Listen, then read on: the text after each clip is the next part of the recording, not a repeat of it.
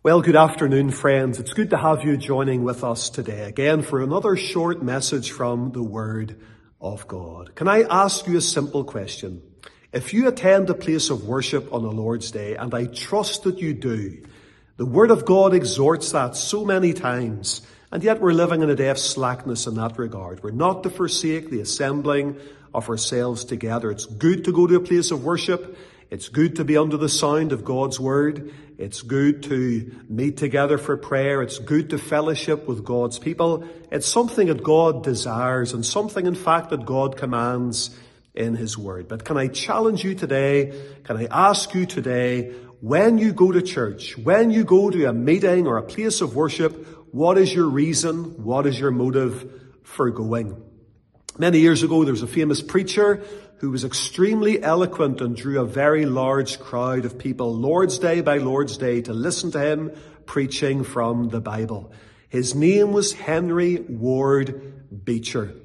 And on one particular Sunday morning, he was unable to attend his own place of worship, maybe because of another engagement, or maybe because of ill health. But unannounced, another preacher came and stood in his pulpit to take his place. And as usual, on a Sunday morning, a very large crowd had assembled to that particular place of worship.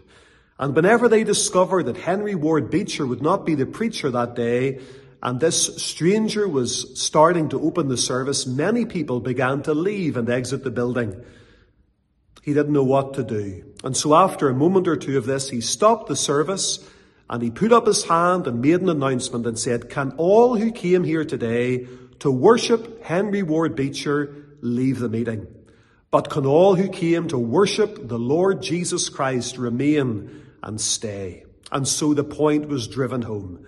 So many people had come that day to listen to a man, to listen to a preacher, to listen to his eloquence, his exposition of the Word of God, but maybe a smaller remnant were there specifically to worship the Lord. It's so important these days to get our focus right, not to be focused so much upon a personality in the pulpit, but focused upon the Lord Jesus Christ himself. And it's my conviction that whoever opens the Word of God, if they do it in sincerity, and they do it in truth, and they preach the whole counsel of God, and they uplift Jesus Christ, and they preach the gospel, and they come with a message from the Lord, that's the type of man we need to be listening to. In the uh, Gospel of Matthew in chapter 4, we have the commencement of the Saviour's earthly ministry.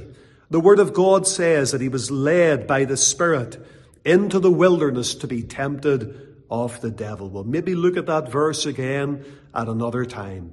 But towards the end of the portion of Scripture, in verse number 10, the Lord Jesus Christ said to the devil himself, Get thee hence, Satan, for it is written, Thou shalt worship the Lord thy God, and him only shalt thou serve. Thou shalt worship the Lord thy God, and him only shalt thou serve. If every individual who attended a place of worship, if every born again believer who goes to church on a Sunday went explicitly and exclusively with that purpose of heart, I'm going to this place to worship the Lord, to seek the Lord, to hear His word. Personalities aside, my primary reason, I want to meet with God. I want to hear God's voice. I want to experience His presence. I want to come before His presence with joy, with gladness, with thanksgiving. I want to give Him the honor and the reverence due His name. How different would our churches be? How different would our nation be? How different would our lives be? How different would our hearts be? Man's chief end is to glorify God and to enjoy Him forever. Are you enjoying God today? Do you enjoy going to a place of worship? Not because of the people who are there, not because of the personality in the pulpit, but simply because you love the Lord with all your heart, all your soul, all your mind, and all your strength. May God bless you, friends, and hopefully we'll see you again very soon. See you next time. Bye bye.